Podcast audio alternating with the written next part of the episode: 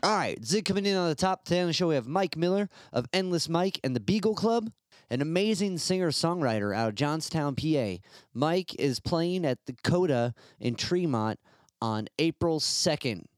I recommend, if you can, go see him at this gig. It's going to be a solo show. Um, we're going to listen to his full band, but uh, the songwriting's there, man. You got to check this guy out. When Mike reached out, I didn't realize he uh, he was a soggy dogger. That's a weird one to say. But if uh, my friends from Lakewood who might have checked out the uh, the Matt Sherman lowercase roses episode, you guys know of the magic that was the Soggy Dog. It was just a local DIY venue, and uh, it's still showing, like with this episode. So um, I was super I was super amped up to talk with Mike. We had a we had a schedule, and it kept getting bounced back and forth and uh, we locked it in and this is our chat. But before that let's listen to a let's listen to a track off st paul. We're to listen to st paul off st paul because uh, in our conversation i get music nerdy on him about this and like ask him to explain some of the layers. So here we go. Um, endless mike in the beagle club st paul off st paul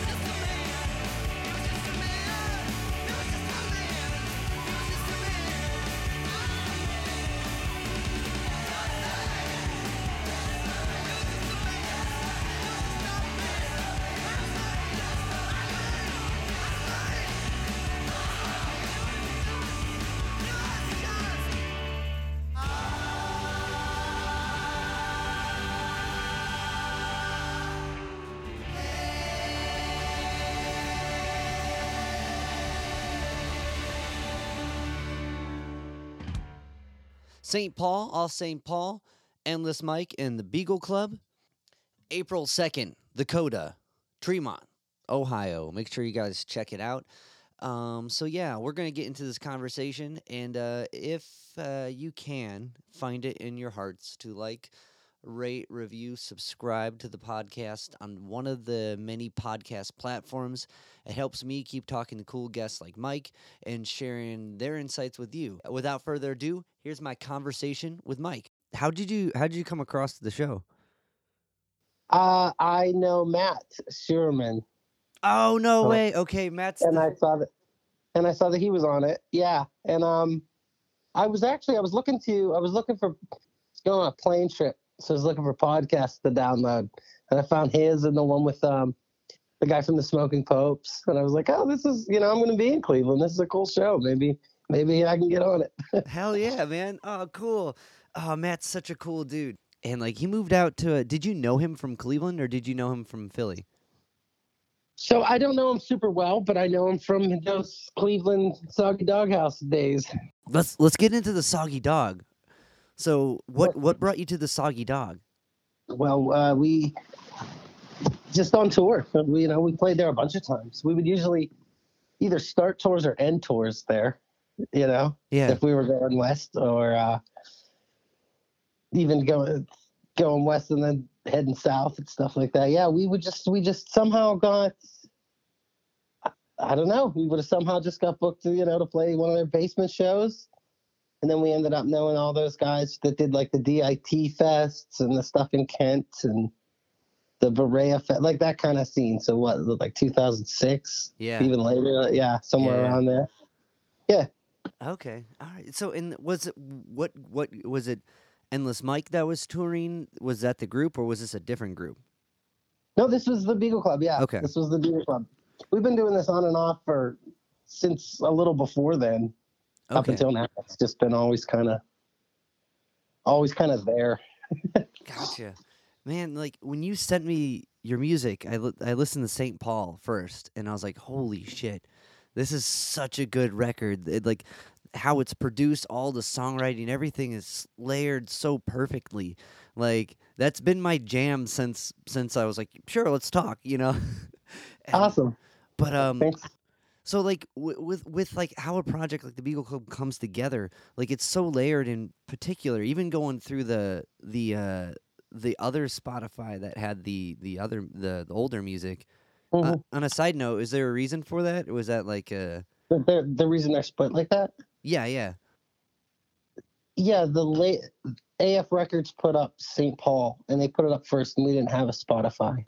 oh and then I, and then I was like, oh, you know, uh, okay, fine, I'll put up the old stuff. You know, eventually, when we started like being kind of active again, it was like, all right, we'll put the old stuff up because the next oldest thing from St. Paul was from 2008.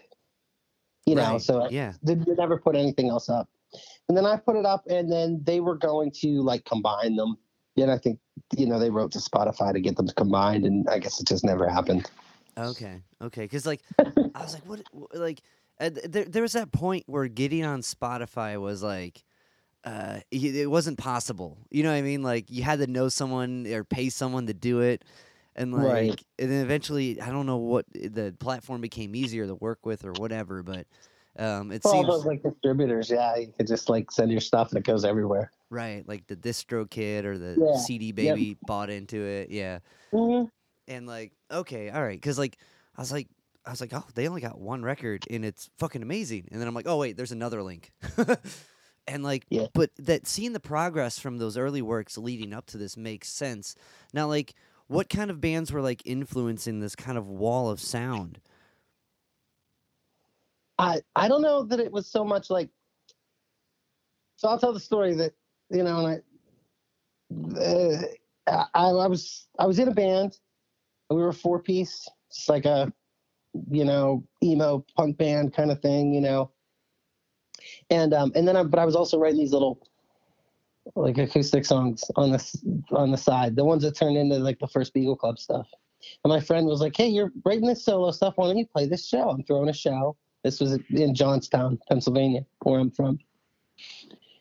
I was like, okay, so I, I'll play the show, but then like two nights before, he was like, ah, that whole show is going to be, he was like, still good for the show. And I'm like, yeah. And he's like, cool. It's going to be all like acoustic singer songwriter stuff. And I was like, oh no, that's super boring. So I was like complaining about that to all my friends. We were out and about, and I was like, well, let's go. Well, we'll go back to Joe's house and we'll start, and I'll show you guys how to play these songs.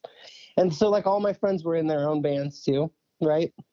So these were all people that were in different bands that could play instruments and stuff. So we just got together and played these songs and it just started and it was super fun. And it was really fun to do it that way too to just kind of like hey do you want to learn these songs and play with us this time? Sure.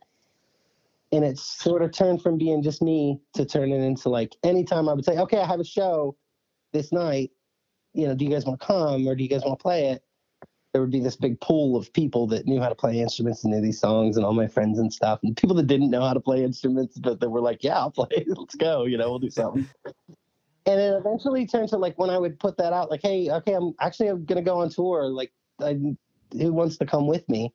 That you know, ten yeah. people would say, yeah, I'll come. Then there were just ten of us, so we just it just kept building it. That's just kind of on its own turned into that. It was never the idea of like let's have a huge band. It was always just like, do you want to play? And then when if whoever said yes, I'd say yeah. All right, come on. So if that meant 10 people, 12 people, then it meant we had 12 people, you know? Yeah. We went on, we went on tour as a 16 piece once. Holy shit.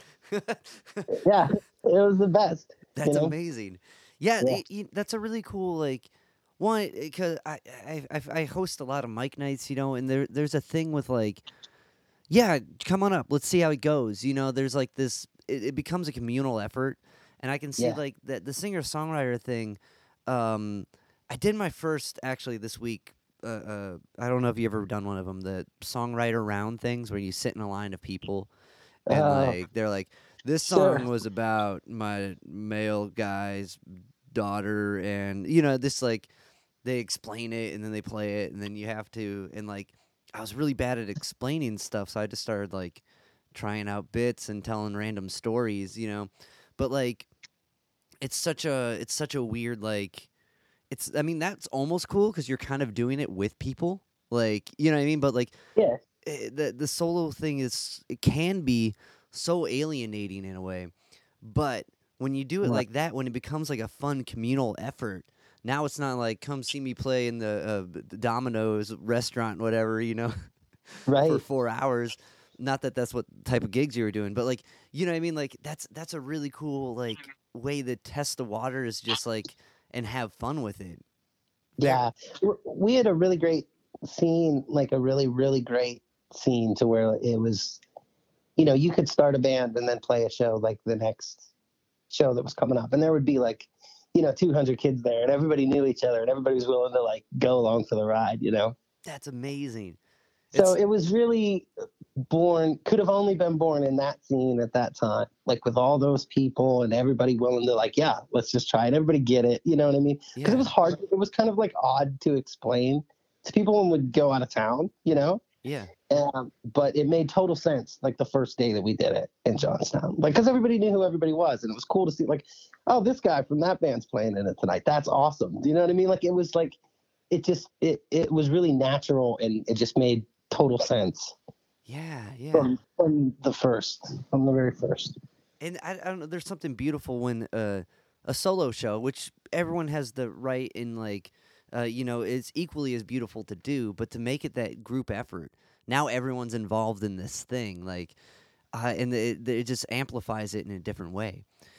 Did, yeah. Now through that this kind of like period of like welcoming almost anyone who would be down to play with you, was there like a handful of people that really stuck the mold, like made made the song like fit that you continued to work with through this experimental era, or did it always just kind of come and go? No, no, very much. It was. It it kind of evolved pretty quickly into being that like, okay, it's just my band, and if if there are it's only my band and everybody else is just there for the night to being like you know, we're all in this band. Like, even if you can't play this show tonight, like you're still in the band. Do you know what I mean? Like, yeah. I'd still be playing a solo set, and but it would be still part of that band, you know. But yeah, there was definitely like a core core that worked towards arranging the songs and and and took that part of it seriously too. like, within like the next batch worth of songs. Like there was that first batch of songs that I had just written, and then moving forward, everything from the Husky Tenor record Got it. forward was like my brother Matt, very much so, and he was in the band that I was in when I started the Beagle Club. And I was like, it it was even part of it was like when I was writing those songs, I'd be like, what do you think about like this kind of stuff? And he was like, I don't really want to play. Like, I'm not real interested in like just like the simple kind of like whatever. Like, I think you should just do your own thing. But then as it moved, like he, and even when we first started, started, he was still just like, this is so cool to just watch. Like, I think I'm just going to not be a part of it. But by the time it got to the Husky tenor thing, I had worn him down. And then he was there, and he was like, he was right, like arranging with me and stuff too. He's a, a huge part of the the we were talking about like the layering of it and stuff like that. That was him just being like, you know, if we've got all these people, if we have three guitars, like this song should have three guitar parts. Like let's let's write some parts, you know. Right. We know people that play strings and horns. Like let's put some strings and horns parts. Like, but and even just like the handing out that we we had literally like a crate of like shakers and tambourines that we would like that would be on the side of the stage. So even if people didn't think they were going to play, it'd be like, hey, come on up if you want to, you know. That's, that's And and even those, uh, like when it came time to write songs and put new stuff together, Matt was like, you know, we got this like sec. You can make this like a section. We'll make this like a percussion section. So he was hugely in on that. My friend Davis plays the drums, and he recorded everything except for St. Paul. He were he he had he had recorded. He was the producer and all that stuff. So we would listen to those songs forever, getting them right. You know, he was a huge part of it. He plays the drums in the Beagle Club live and on the records too, but he can play everything too. that's amazing. Our, That's so cool. Sorry, I didn't mean to cut you. I mean, I like that's, I- it's it's it's really interesting because like just kind of like um, picking apart how like music works in in the brain, right? Like there's this uh, when we sing together, there's this uh chemical released called uh, not serotonin, um, oxytocin, oxytocin, which is like released when you're in love with someone or when you uh have like this uh, romantic connection, right? And Yeah. like to include people in the show like that, that makes them part of it. They're singing with you. They have that percussion bucket on the side. Though like most people are like, ah, I'm doing it wrong. There's two people doing it right, so you're wrong thing's right, buddy. Like you're doing quarter right. note triplets. How about that? like, that's it. but that's that's it's so the, the, this beautiful organic like process of how this like team came together. Um, sorry, I think I cut you off. Were you gonna say someone else? I, everybody brought something to it. You know, Cody plays the bass, and he was always he always drove the van too. So he was very like Crucial. yeah, he was crucial and task oriented like that, and and um, everybody that John that would arrange the strings and could play the strings and could play everything, and he would run around on stage and change instruments in the middle of it. To like every single person that to play the the percussion, the the backup singers, the organs and the keyboards, and the everybody, everybody that was ever in it was had a part in it for sure. And when we did, we are still at war it was actually recorded live. And there are like 16 20 people on some of those songs. And and we worked those songs out in the space the big like art space that all the shows were in johnstown just like for a month leading up to it we worked them out so everybody had their part on it so Was it recorded there? yeah oh yeah Okay. So yeah, tell me about the, what's the art space that all these like what what was what was your soggy dog in Johnstown?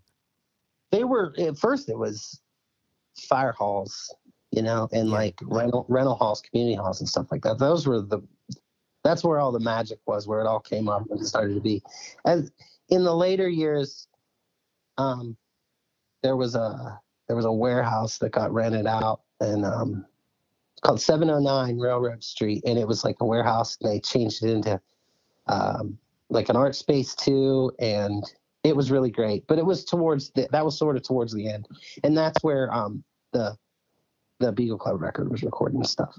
But it, was all really built up from these little fire halls and community rental halls and stuff. And the reason they got them was like, well, we're just gonna have a place that's our own, you know. And uh, and it was great. I mean, it was really great. But people started getting older and moving out, and there weren't any new kids moving into it. I think there's a lot of factors about why scenes cycle and come and go. You know. Right.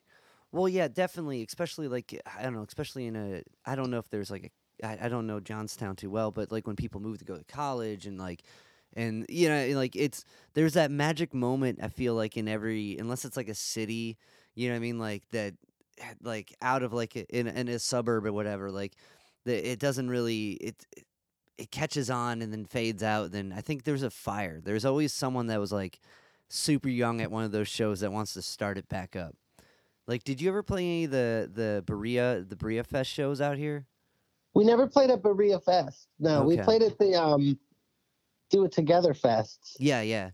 we did was, those. Yeah, they were equally great. as cool. Yeah, but like, man, I only I only caught a few Berea Fest, but I would love to have another one. You know what I mean? Like, so like, and I think that's the thing, being there and being like, what's going on? Oh, we don't do that anymore. Ah, like, Yeah, yeah. It was that. That was the. That was that same scene. Like it was the same bands, and that was a really cool time because there were a lot of bands like, and we were a part of it. You know, and that was really cool to have friends from all over the country and meeting people and running into people. And yeah, that was one of my favorites. Was the DIT scene for sure. it, it, community's so like so important for anyone that's like trying to like express themselves in other ways in any ways i mean like and just find a group of people that are like yeah i kind of want to try that too like that exception of like oh they're writing a song i'm gonna listen uh, you know just having a, a, a quarter of the world where that happens and allowing that to happen like i had a really a really interesting um uh, uh, happening. I, w- I went with my girlfriend to a drag show. I don't know if you ever Yeah. been to one, but like, Yeah. okay, yeah, it was super fun and like, man, they just got tips like the whole time, and I'm like, I'm in the wrong business. you know what I mean?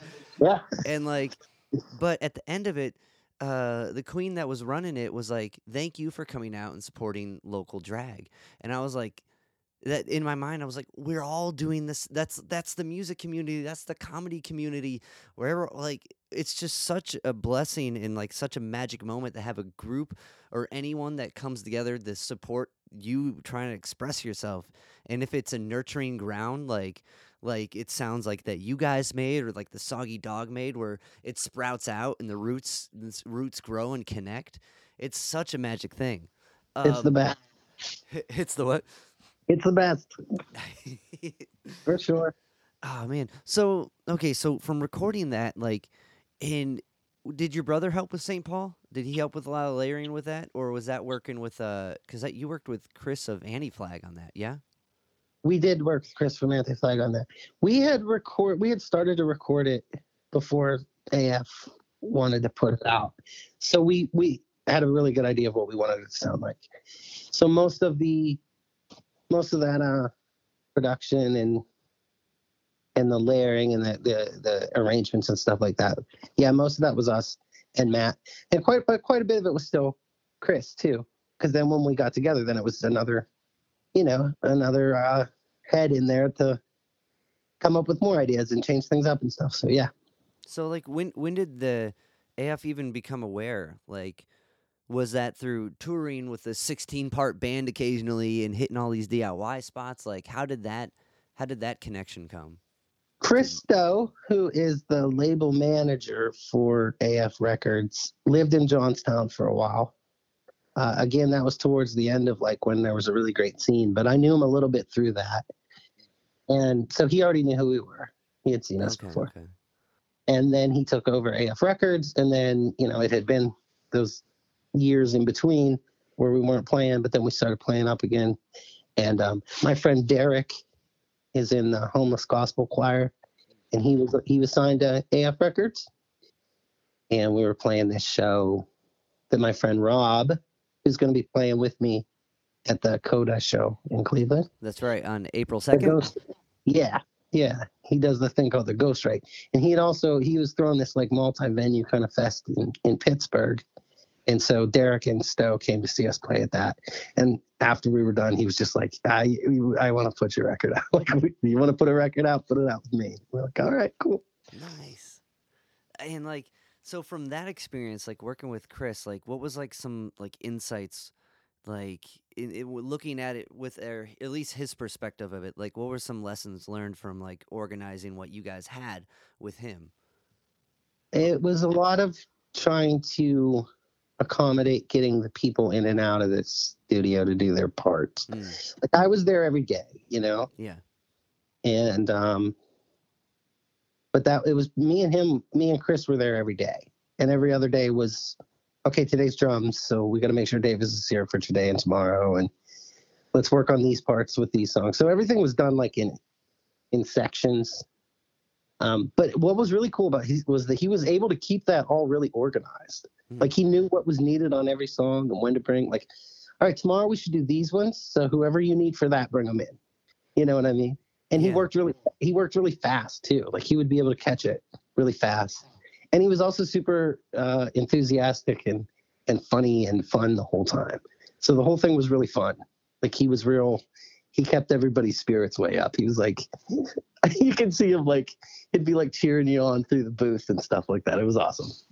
Well, that I think that that picks up on the record, man, because it's as soon as that first song, "Intro the Philosophy," which is like one an amazing title for a song. Like I clicked, I'm like, "Yep, I'm I'm already in." And like, but that it it hits like it, it's bumping the whole time, and like there are slower songs, but even like. I, I don't know. So that that's interesting that that that was in the studio too, just from the guy producing it. That's badass. Um, yeah. okay so like as it like he's does is it mapped it out is like is he writing in what he needs or is it just kind of like you're seeing it unfold like does that make sense that question like is does he have a chart he's writing like okay we need this and this today He- yeah, they, they have a that's where Anti Flag does their work too, and where they would demo stuff out, and and even when they, I guess they made some records there too. If they have, they don't use that space anymore. They're they're starting up a new one, like they're building up a new space now. But they had like a big whiteboard on the wall, and it was like a chart, and it would have the song, and then across the top it would say what all needed to go on them. You know, and we'd just put little check marks until the whole board was filled in with check marks. And by the time it was done, all those little X's on there, it looked crazy because there's so many parts and so many different songs and stuff. So it was really that was really funny. like because even like thinking of like an, a song like intro to philosophy when it drops up and you sing the, the line nashville and you get the lap steel guitar in there or the or the pedal steel um like is that part written like that like did you know a guy or is that like something he suggested or like That was written. That was on the very first demo that I okay did when I gave it to Matt and Davis. Like I made it drop out and turn into that little part. And so that's what I mean. Like having so many people, you know, you can do that kind of stuff. and right it's try to make it fun, you know. When I write these songs, there's that song has three chords. It's got the fourth there at the end, but it's just a three chord song. But you know, if you got all these people, you can do all these tricks. yeah There's a there's a bunch of cool stuff in that like that. There's a part where they play Stars and Stripes Forever. yeah You know, Yeah. There's a yeah, Davis's little marching beat there. There's yeah, every everything has a different little yeah. The, the, that was all that was all mapped out or at least talked about like when we gave Chris the demos and then we listened to them together. It's like Okay, all right, that part should do that. The guy that actually plays the steel on that is that's Justin Francis that played that and he mixed the album oh okay and so we sent it to him in Nashville, and he just put that part on there. Sick. Yeah. Yeah, that's because it's interesting. Like the um, the the complexity and layeredness of like the music matches like the density of the lyrics in a way. Like that that being like a key. Like oh, you say Nashville, there's that sound, but like just the songs themselves are are like fascinating enough and are well written enough that they can hold on their own. But like going through like men- mentally like listening to the record and like trying to analyze the lyrics as they happen like oh that's a that's they're all like these beautiful like nuggets of like thoughts and like uh, that matches the music with it. And like i don't Cool. I, I, maybe as the as a, a musician like I, my mind's just like dopamining out like oh that's cool that's cool that's cool. Oh i see what oh, okay that's yeah you know what i mean? Like Yeah, that's great. That's great. That's the yeah. We always we just like that kind of cool stuff, Matt especially. But I mean, like and and me, yeah, we just love that kind of stuff. So any chance you get to put something like that in there, we do it. because like one one in particular that really music nerded out like i had to go around and show my friends check this out was in st paul at the very Yeah. end when you get to the the the gospel like upbeat choir it's you know, he's just a man, and like the the bass is walking up, do do do do do do and like the call and response, and then when you end on a plagal cadence, like a a four one, or and like it's like amen, which is that cadence. I was like, oh, lyrically that fits, musically that fits. That's so cool. That's one of those. That was one of those ones that's like this could be, but no, let's do it. Like you, you, you kind of have to. it's a bit much, but let's go for it. that, that song in particular, the first time I played it for them, Cody was like real serious. Listen to it, you know, just a demo of me Yeah. pounding away at it on a piano, and he just goes, "Okay, yeah, I think we can pull that off." All right, or I think we can get away with that, or something like that. You know, yeah. Well, that's the thing. Like uh, in any in any other context where like maybe you're just putting all these things in, it could seem cliche and unauthentic. But how you guys do it is true to the song and true to the the tone of the group and and the lyrics and like uh, it, it just it hits perfectly and like it's Oh, thank you. I appreciate that. That's awesome. that's awesome that he was like, yeah, we can pull it off. like Yeah, it- I, was, I think we can get we can get away with that, is what he said. Uh, yeah, we could we could get away with that. I think we could get away with that. Matt wrote the the he ch- Matt changed some of the words to the calls and responses, like to some of the things that the the choir says. And the choir that was like we put out an open call. yeah, Hey, we're gonna be here, so you know if you play a weird instrument and want to be on a record, or if you want to sing in a choir on a gospel song about punk rock, then like come on down. And uh, yeah, so that was a bunch of people that just kind of a lot of them just showed up. We knew them, most of them, not all of them. That's got to be cool too. Like, yeah, I, I saw the thing in the paper. Did did, did, did any of those guys stick around that you didn't know from that initial call? Do they come back? Yeah. Yeah, that's beautiful. Yeah. Um, But one thing, this is really funny. There was one kid that was there, and he was looking around, and they had all their like road cases spray painted, you know, anti-flag and and stuff, because it's like I said, that's their practice space too, is where we recorded it. And this kid was like, "Why does everything say anti-flag?" and Chris goes, "Cause that's my band. I'm in. That's the band I'm in. I'm in anti-flag." This kid was just like, "Oh." well, y- our friend Jody came and she was like, she was super cool about it the whole time. Didn't say anything to any of us either. And at the end of it, she goes to she goes up to Chris and she was like, "Listen, this is really weird and nerdy, but I have this picture of you and me from when you played at Club Laga. I got my picture taken with you when I was like 14." And he was like, "Let's take it again." that's amazing. Yeah, Oh, that's so cool, man. That's okay. you hear her on St. Paul. She does the real high stuff. Oh, okay, okay. That's Jody. Yeah, and she's uh she's in um Try to See Your Life as a Whole as well, the one with the H H O L E. She's Yeah, in yeah. that song. Badass. Oh, yeah, that that record's so cool. Um, and rapping it with one that really stuck out as well to me was that that last song with that like piano loop. Now, Yeah. was that a loop or was that just recorded? Wait, No, that was a loop, Okay. and that was that was Chris's idea. That Okay. was definitely Dose's idea, and he was like, "We're gonna make it sound like I don't remember why, but it was a discussion of like we were just talking about like format, and that it was gonna come out on vinyl, and we were excited to put a record out on vinyl, and he was like." He, were supposed to make it sound like your CD is skipping on your vinyl record. or on your on your Spotify. Like you're supposed to be like, oh no, my CD is skipping, even though your chances are you're not listening to it on a CD. Yeah. Well, that's gonna be weird when someone's like, I don't get so just that. that is just that is that, and then but then the rest of it was really me playing it. Okay, okay. He just like chopped the very intro. Yeah. That was okay. Inter- like that that I think worked really well, especially especially with the the content, the lyrical content that came later. Um, Cool. speaking of, are you are you a Twilight Zone guy? Oh yeah, Yeah. it's the best. Yeah. Likewise, was it when it, when you had that Rod Serling quote? I was like, oh okay, I'm I'm already sold on this now. like, cool. um, my buddy, he's got a band called the Neener Neeners. His name's Johnny Habu. Um, Okay. I don't know. Have you kind of crossed paths with that cat? No, Okay. tell me about the Neener Neeners. they, they it's all songs based off Twilight Zone episodes, right? And like like Eye of the Beholder, like all those like titles themselves are just like good lyrics had they not been TV shows, you know, For or sure. scripts. But um, Oh yeah, that it just deals with the truth. The Twilight Zone's all just it's it's just about the truth. So I can see how yeah. and it's it's punk rock because he had to hide it, you know?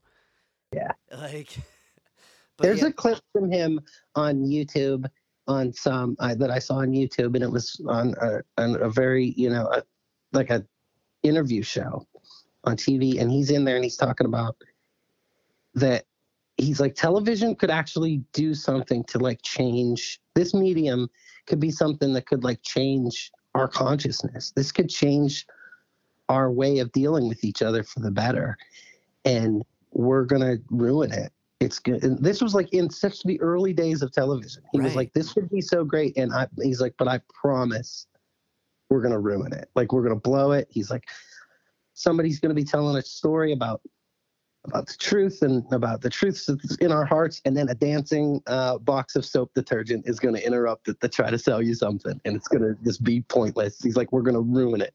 It's it's awesome. he was so right too. Like the Yeah. internet's just that but hyped up. yeah, yeah.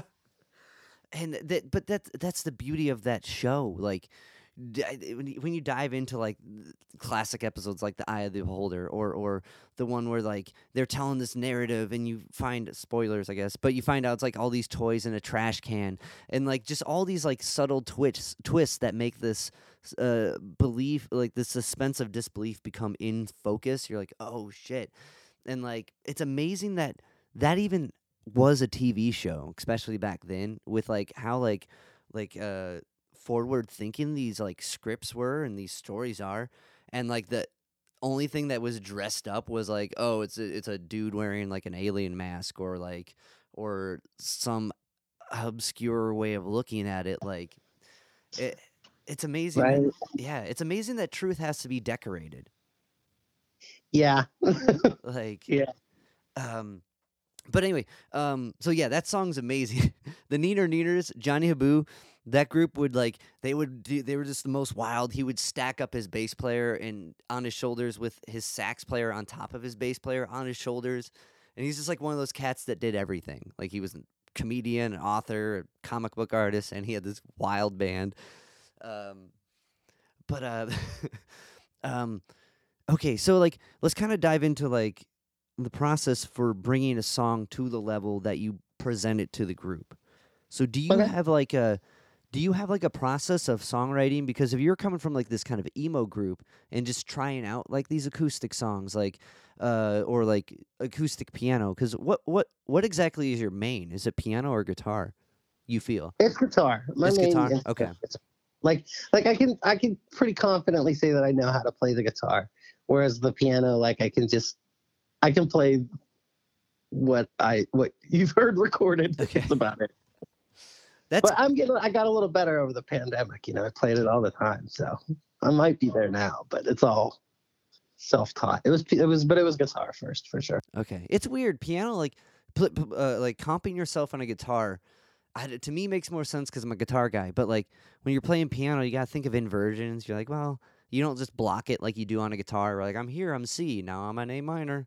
Like on Right. piano, you gotta be like, well, I gotta move one finger. Now it's A minor. Yeah, yeah. you know what I mean? There's like more. There's more Yeah. thought into it in a way. I, I certainly started out playing it like a guitar player, you know, and it would be like to where it was just like octave chords, like every everywhere, you know, and then. But I'm starting to figure, yeah, that's what I figured out during the uh, the pandemic here, Gotcha, okay. inversions and stuff. yeah, what'd you do? Can I? How, what did you like? Uh, did you look up like just songs and tear them apart and like? Because I, I I haven't found like a good like. I started looking up like piano singer songwriters and just trying to look at the progressions and like figure that out. But like, I'm still I'm still like pretty. I wouldn't record my piano playing. No, I don't know. I just would kind of mess around and move things around, and oh, okay, wait, that makes that's this would obviously be an F two. okay. All right, because I know these three notes make an F, so that's it. All right. Oh, here's one, and then just I don't know, That, no, that just kind of picked it apart on my own. Yeah. But um, so like when it comes to songwriting, like when did you like? Do you have like a a practice that you do, and a, like is it just inspiration? And like like you get the you get the like the Dewey Cox. Have you ever seen Walk Hard? yeah. do you get the Dewey Cox moment where you're like walk hard and just thump it out, or like, or do you like? Is it kind of a practice of just like I write every day? Like, how do you go about songwriting? No, it's it's those moments of like manic inspiration, I guess, you know, to where like he, it just kind of comes to you and it's even if it's just like the first line of something or I'm messing around on a guitar and it used to be that, you know, that I would play the guitar every day and come up with something that I thought was kind of cool. Right. And then I'd just kind of kick those have that music in my head and just kind of kick it around until it was done. Well, that makes sense. Like, there's no like, I don't know. I know with it's a weird question for everybody who writes songs because it's it's it's vague and mysterious, and it usually is like inspire. Like, Yeah. if you don't have anything to write about, you don't write. It's not like stream of conscious like writing for like yeah, I don't know creative writing eve- endeavors because there's two layers to it, you know. And uh, from what I've at least picked apart with people who uh, who write songs, usually it's like the music's there. I found a melody, wrote a narrative off like a song seed, like you're saying, and like which makes sense. But everyone has like a, a crazy thing to kind of get into that, you know. And uh, Oh, yeah. Yeah, sure. like I don't, I don't know that I do. I don't know where they. I don't know where it starts. It's just kind of maybe you're watching TV or you're reading something or you're having a conversation with somebody and just one thing that kind of sparks something. You know, yeah, in the, build it. In in in kind of being in that like writing capturing like this life like it, or filtering filtering it in a way like when something sparks that leaves it like i don't know puts you in a particular situation because you get to appreciate all this random shit that someone may appreciate or may never appreciate you know what i mean Yeah. it's like that, that that guy said that thing and it's been knocking in my brain forever and I can't get it out into a song yet. But when you do, you get to share that like that moment with like with anyone who's willing to listen, I guess. But like it's it's being in that kind of weird filter state where like things that mean nothing can mean everything in a way. Yeah. Yep. Now, like uh looking at like w- with the where, the where the Beagle Club is now, like I saw you, you have a new song out on uh, on YouTube, and that video is really well done. I don't know who did that, but like how the lyric matches up with the text that's prominent to the lyric. Um, but uh, is there a new album that's going to be um, coming together, or is that just like uh, just something that came out during like pandemic times, or what are we looking at for like the future of the Beagle Club? That that song's that the video for that song was for a song that's on us that was released on a split. Oh, okay, In- okay.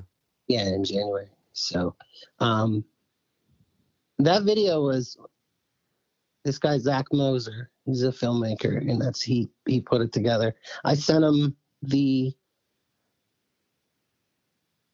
i actually found those awful twitter things and and re- and like just replied to them with the line of the song just in order you know, just so, so that I would have although so they it would have made no sense to these people saying these crazy things, you know, but that's fine. But those are real things. I mean, those are real things real people said. And then um so I just would do that and took a screenshot and sent every one of those to Zach and uh, a few of those weird little graphics and then he just put them all together. That's bad. Did Found, he found some more of the graphics and he did some of the animation and did you get any weird responses? nothing. Nothing? Not one. Not Nobody one? said anything. Ah, that'd be awesome if they replied to the video like down the line, like, "Oh shit!" like, I wish. I hope so.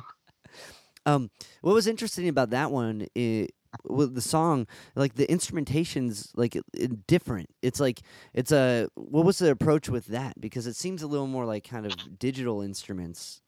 Yeah, that's me, and I play everything on it. I even did the programming and stuff. And then Davis played a little bit of live drums. I sent him that, and he played it. This was all when everything was locked down. Yeah. So, and so then Davis um, played some live drums on it, and then he got Kate to record the backing vocals, and we needed Kate to be on it because the split was it was a four way split, and one of the artists on it was Joe Jack Talcum from the Dead Milkmen, oh and nice. Kate and Kate's favorite band of all, which is an awesome favorite band. Her Yeah. favorite band of all time is the Dead Milkmen. So I was like, Kate, you got to get on this. It's gonna be on a record with the guy from the Dead Milkmen. So yeah. Did you ever play with that cat? I don't think we did. I think we like played the same like multi-day festival or something, but I don't know that we ever played with them. My friend Brook Pridemore has played with them a bunch of times. Oh, I love Brook. You know Brook? yeah, I hosted him once at a. He came through on a Thursday or something, and I, I was running a mic night. But I met him because he's he's a New York guy. Yeah. Yeah. Yeah, yeah. I met him somewhere in New. I don't know how we crossed paths, but I've hosted him once, and he's awesome. I love Brook so much. Yeah. and he's a road dog too. That guy hustles. Um, yes. hmm But yeah, Judge. We've toured together. We've toured together Yeah? many times. Oh yeah. It's great. hmm Like during one of the, the, the big bands, or like uh, just a solo dolo endeavor. He well, um, uh, both. We Brook has toured with the Beagle Club when there was a full band, and then Brook and I have done some shows together, just the two of us. And then I also had this like country band. It was called the Hit and Miss Engines, and it was myself and my friend Dan Oatman and Davis and and our friend Emmy. We were like a country and western band, That's and Dan and I did a t- did a did a tour where it was just the two of us. I just played guitar and he played the lap steel, and we would both sing. And um, we went with Brook, so it was the two of us and Brook once, which was not good. Uh, probably a great experience for Brook because it was like two against one the whole time. Whereas with the Beagle Club, you'd think it would be that way, but everybody just sort of blends into one big blob, so it's okay. But you, you didn't I want to. remember being I remember being a huge pain in in the ass to Brook when it was me and Dan. So Brook, if you're listening, it's only because we love you, man. Was it um? Well, I mean, touring like that, it's got to be. It's it, you're you got to go into a different mode. You know what I mean? Of like function, and like so. Yeah, you said Brook's a road dog, you know. Yeah. Brook's a professional. They're there for a reason, you know. yeah. And, and Dan, uh, I'm usually like happy to be there, and I can get like stressed and weird too, but can usually get pulled out of it because there's so much goofiness going on, you know. Right. And Dan just, I can't overstate this enough. Doesn't care about anything. like he just can't. You you can't rattle him if you want to. Like you can't. He's just the most chill, like zen, hilarious. He's a hero. He's my hero. I let me say that. But Dan cannot be moved. so if he didn't want to wake up in the morning, he wasn't going to, you know, or if he wanted to just like walk around Chicago and meet strangers and like get drunk on a street corner with these strangers that he met while we're supposed to be playing a show, that's exactly what he was going to do. and so Brook would get pretty annoyed at this with Dan, and I would be just the middle guy to be like, ah, that's just Dan, you know? So we were probably pretty insufferable. Oh man, uh, that's okay. That puts you in a, in a tough spot because he's he's with you, and like, what do you mean we got pushed back an hour? We have people in the room; they're gonna leave. Like, oh I- my I'm- god, I can hear I'm now. so excited to get to tell this story. Uh, this was in Chicago. yeah, Dan finally shows up, right? It's just a house show. There's like hardly anybody there. yeah, But and like I said, this was like this this like countryside project thing to where neither Dan nor I took it very seriously. But when Brook was like, "Do you want to come on tour with me?" I was like, "Well, maybe I'll play this country stuff and just ask Dan, and he would come." So that made the stakes even lower. It was just like an adventure. Do you know what I mean? yeah. and, and anyway, Brook plays their set, and then it was supposed to be us, or it was probably supposed to be us, but Dan wasn't there, so Brook went, and then it was supposed to be us, and Dan's not there, so then like the other, like one of the locals played instead. Dan finally shows up, and he had found, like I said, he found these. He found this guy on a street corner that was drinking something out of a like a mason jar and and so he and Dan just spent some time together with this mason jar. And by the and Dan didn't know where he was, but by the time he finally finds his way back to the place, he gets in there and he's so like out of it that he just sits down and he's trying to plug in his lap steel, which he had found at a dumpster. And it was one of these really old ones that has like a screw like where the the the the cord screws into it. It's not just like a regular jack. Yeah. Yeah. Oh God. So he's trying to do that, but he's just like looking at the crowd and telling them the story about meeting this guy, and was just like so clearly not interested in anything but like getting back to hanging out with this guy. then once he finally, you know, he, he, he screws the thing in, he tunes up the the lap steel and he can't get it in tune, and he's just kind of slurring, and he's just like, I don't know, man. and I was like, thank you, good night, and like that was our set. We didn't play. I was like, thank you, good night. That was our set. And we were happy to be there. It was fine. That's Brook, on the other hand, it's kind of like, ah. okay. One, I totally get what you mean. Like that is someone to admire just to take the moment and be in it and just be happy doing that. Like Yeah. I probably would find myself in in, in your position like yeah, we're here, we're doing the thing. I brought them with me. Sorry. Let's try to make it work. Let's make it to the next show and not hate each other. Like that's a, that's amazing. Uh, because like I, you know, doing that, doing those, you never know how they're. Any show, any show, you you gotta you gotta be in that headspace of like, oh my god, you're here, thank you. Like you took off this night to be here with us. I'm so grateful for it. And like, just because everyone's got stuff to do and people they, they they love to be with and like they're spending it with you, and like. but there's also so something admi- ad- ad- admirable about someone that can just like meet Tom on the street and like totally uh, d- d- see what's in the bag, I guess. Yeah, and there would there's no there's no there's no universe where in which I could be like, Dan, this is inappropriate. Dan, you know, he would just be like, okay, yeah, you know, I'm sorry if that hurt your feelings. You know, I apologize to you, and you know, and then you just you can't even be mad at him. You can't Yeah. rattle. You can't be rattled. So Brook would just that was Dan would give him nothing. He'd give him nothing, no matter how Brook uh, would get frustrated with Yeah. him. Dan would give him nothing. Oh, that's that's a crazy small world. Do you do you know do you know Matt Pless? A little bit. Okay. Have you played any gigs with that cat? Yes. Okay, cool. Um, I just had a, I just did a, a talk with him and, and hosted him at a show um not too long ago, and like Oh, um, cool. yeah yeah okay that's it's just crazy how small the circle runs and like um, Yeah.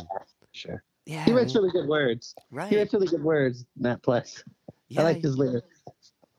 was it now like kind of it's it, he, he's interesting because like you're right his lyrics stick out and like he's got those he's got those like punch lyrics where it's like oh that Yeah. line hits and you think about that one line but by the time you finish that there's another one.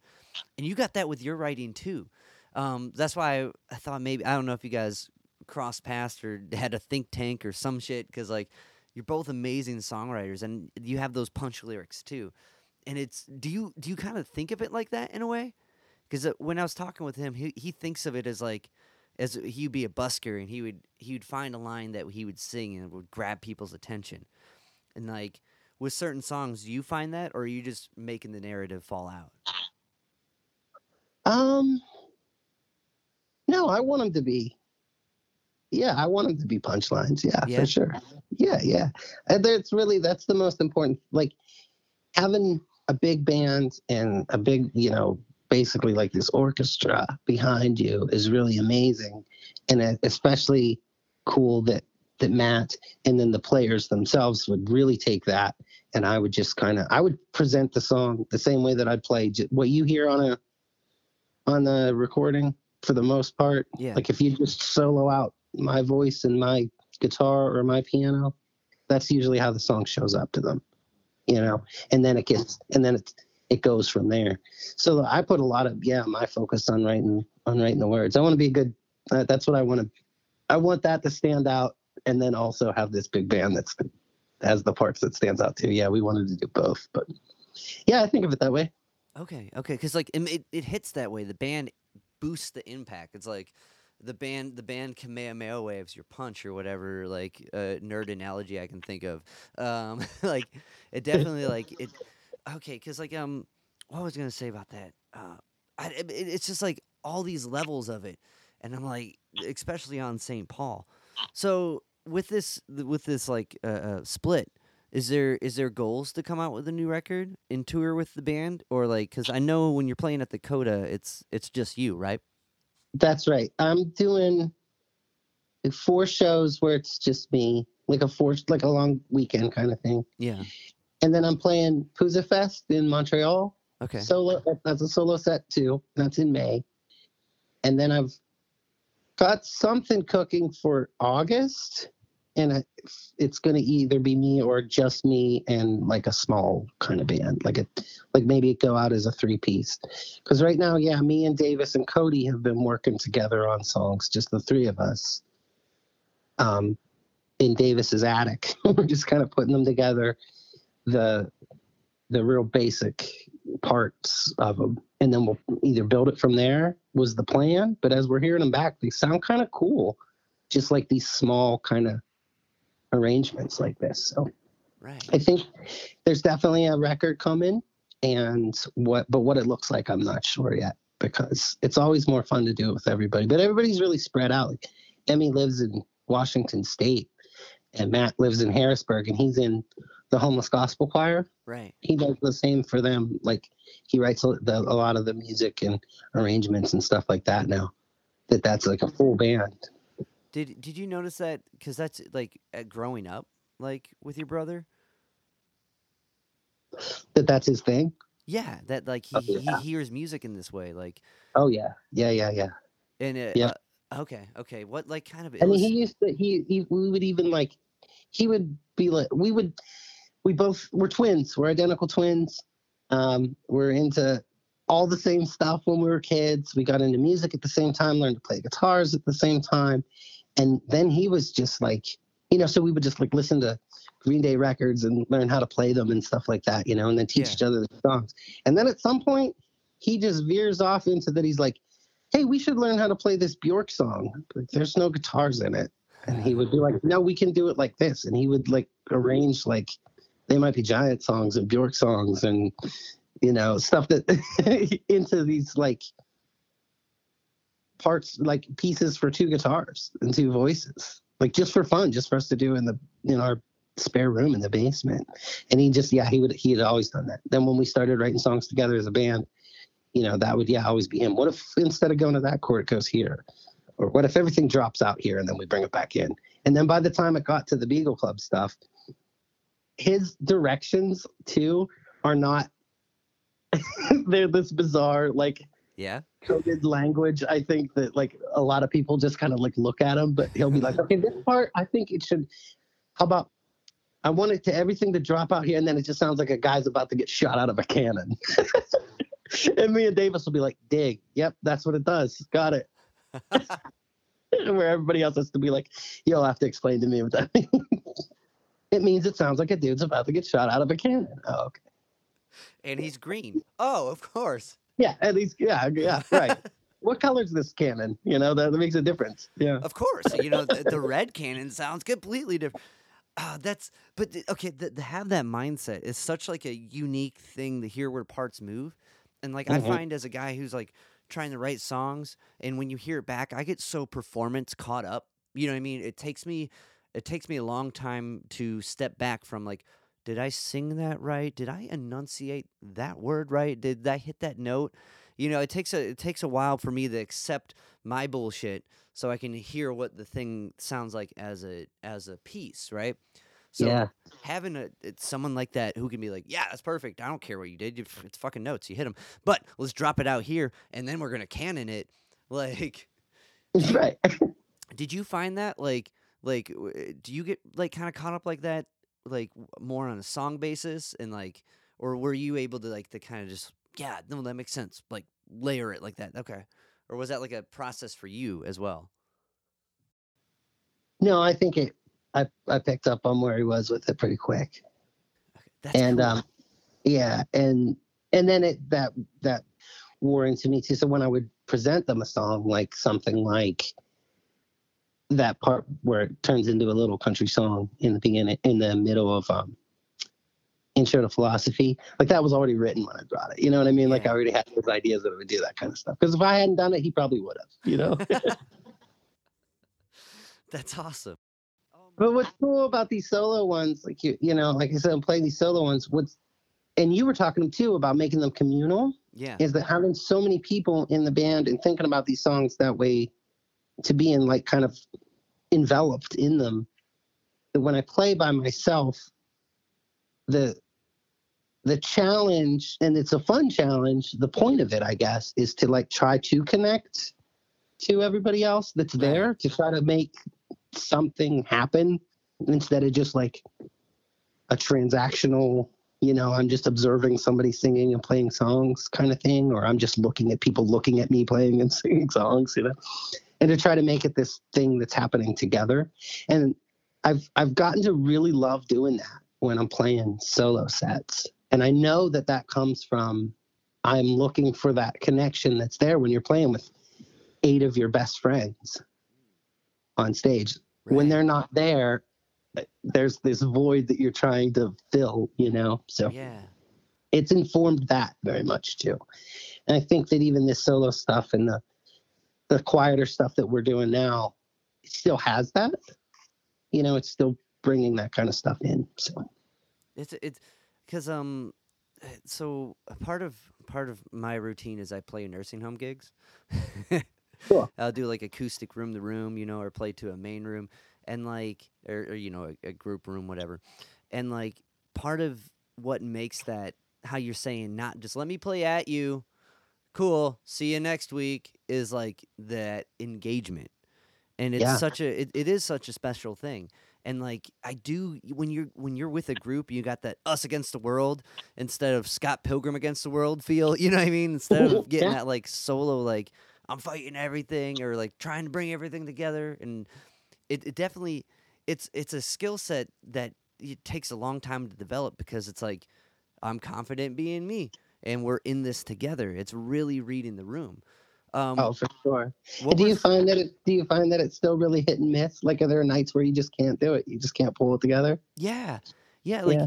uh, if something interesting happens, I like the earlier before. Like I find that you, if you have like a point to share something or just kind of interact with a per- audience, like you're like, uh, um, like with a person. You know, if you can find one thing where someone's like, "Oh yeah, dude, that that is weird," you know what I mean? Like that that makes it a lot easier to roll into like, okay, we we see where you're coming from. But if if that doesn't happen, and I just spend all day like uh, editing this or writing or in my head, I find like it, it's harder in a way to like connect. Um, but yeah, I don't know. Do you like is that is that the kind of do you experience that or what's it been like for you? yeah and i'm not sure what makes one different than the other like i'm not sure the factors i can't figure that part out yet that's the part i'm trying to crack because i could be like feeling great get into a space talking to people there before i play this is going to be really fun and then getting up there and before i even play like the first note just feeling like i'm i'm they're getting i'm getting nothing here Like, Right. and I know you have to kind of make it happen too, sort of, but they're just this like, yeah, I can't figure out when it's there and when it's not just yet. And I think that's kind of cool. Like, I don't want to be able to like manipulate people or turn it on and turn it off, Right. you know. But Yeah. that's what's been really fun about playing these these solo sets, and that's again come out of necessity because everybody's spread out, and then you know the world shut down, and then Yeah. you know we're just getting older and families and Right. Well, yeah, it makes it a lot easier, harder Yeah. to Yeah, and back play. in those soggy dog days, man. This was the only thing that mattered to us in the world, you know. Yeah. So a little easier when that's the case. Definitely. And like, you know, I don't it, it, it is weird because like when you go it, when you get nothing, it's hard to kind of give that that oh well my day was like blah because if they don't hear you and they're like bar bar chatter bar chatter like you know you slowly die inside and like it, Yeah. It- but then afterwards they're like hey dude you sounded really good I, where's your album at can I down like what I had no clue you thought that because you didn't show it at all like Yeah. uh, but I don't know. That's one thing is like I've I've I fe- you can't really define anyone's experience. You know what I mean? Like because I would always be like, ah, it sucked, whatever. you know what I mean? But thanks, Can man. Can I tell you this story real quick? My Please. wife, my wife went with her her uncle, her uncle Jimmy.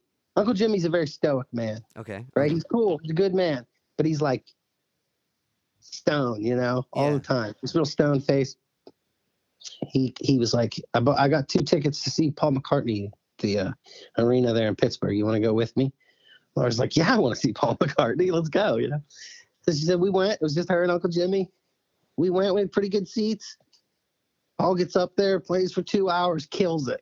She's like, he's amazing. He's playing all these old Beatles stuff. He played Lady Madonna. It was great, you know. Like he's just, and he can. They, they played Helter Skelter, and he can still scream like that. It was amazing. She's like, and I'm just like freaking out the whole time. This is the best show I've ever seen, you know. Yeah. Like, but I keep looking over at Jimmy, and Uncle Jimmy's just kind of he's just sitting there doing his Uncle Jimmy thing, just Yeah. looking at it. You know, no expression. Laura's like, man, he, I know he spent a lot of money on these tickets. I feel bad, you know, but I'm having a blast. So here we go. I'm just gonna have a blast. So the show's over, and she says, Uncle Jimmy, you know, thanks so much for bringing me. I, I, I hoped you had a good time. And he just goes, that was the best concert I ever saw in my life. and he was totally serious. Like it, it blew him away just as much as it did Laura. But he just sat. You know, people experience things differently. That's that's a beautiful explanation of that. Yeah. Um, before before you boogie, um, what was how did Reverend Rev- Reverend Peyton's big damn band. Maybe that's what you're thinking. of. Oh, that is what I'm thinking of. God Yeah, and it was damn. awesome. It was awesome. It was at a, uh, a medium sized, you know, like little club here in Pittsburgh. That's, um, it, but it sold out, and it was the first show that I played after like the pandemic. so Holy like way to Yeah. way to ease back into it. and like everybody had to have vaccinations and wear masks and stuff, and like Right. it felt okay. Let's go. Let's do it. You know, it's time to do it again. But like that was my first show in like three years. That's badass. Yeah. But, and it went, but it went really great. It was really cool because I don't know that it was really um, my kind of scene, you know. Um, like he had just ordered ZZ Top, you know. Okay. Yeah, yeah, yeah. But like he does this like folky kind of like uh, and it's all like open tuned um slide guitar. Like he's crazy good yeah. at that, it's, and it's cool. But they asked, you know, the venue asked if I would play it. I said, sure. Hell and um, I was really glad I did. It was really cool. I think that there there was a commonality there, and it was that connection kind of thing, you know, because that went really well that night. was it that's because okay because i saw that and i saw he was playing at a at the grog shop in in cleveland and that's why it's stuck in my head it's just my i don't know i'm losing i'm losing my mind today but like um that because i can after listening to uh st paul i'm like oh i can see that panning out you know that seems like it'd be a fucking Yeah. dope bill um but i'm glad that went well man that's a that's a great like welcome back show like, yeah, it was awesome. well, cool, cool, cool. Um, well, Mike, thanks so much for chatting with me and reaching out. I'm so glad you did. I'm a instant fan, and um, I'm excited for your, your show at the Coda on April 2nd.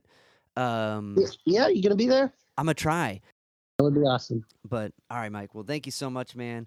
Um, definitely a fan of, of your work, and glad we had this convo. Thank you. Thanks for having me. It was awesome. Cool beans. All right, talk to you soon. All right, later.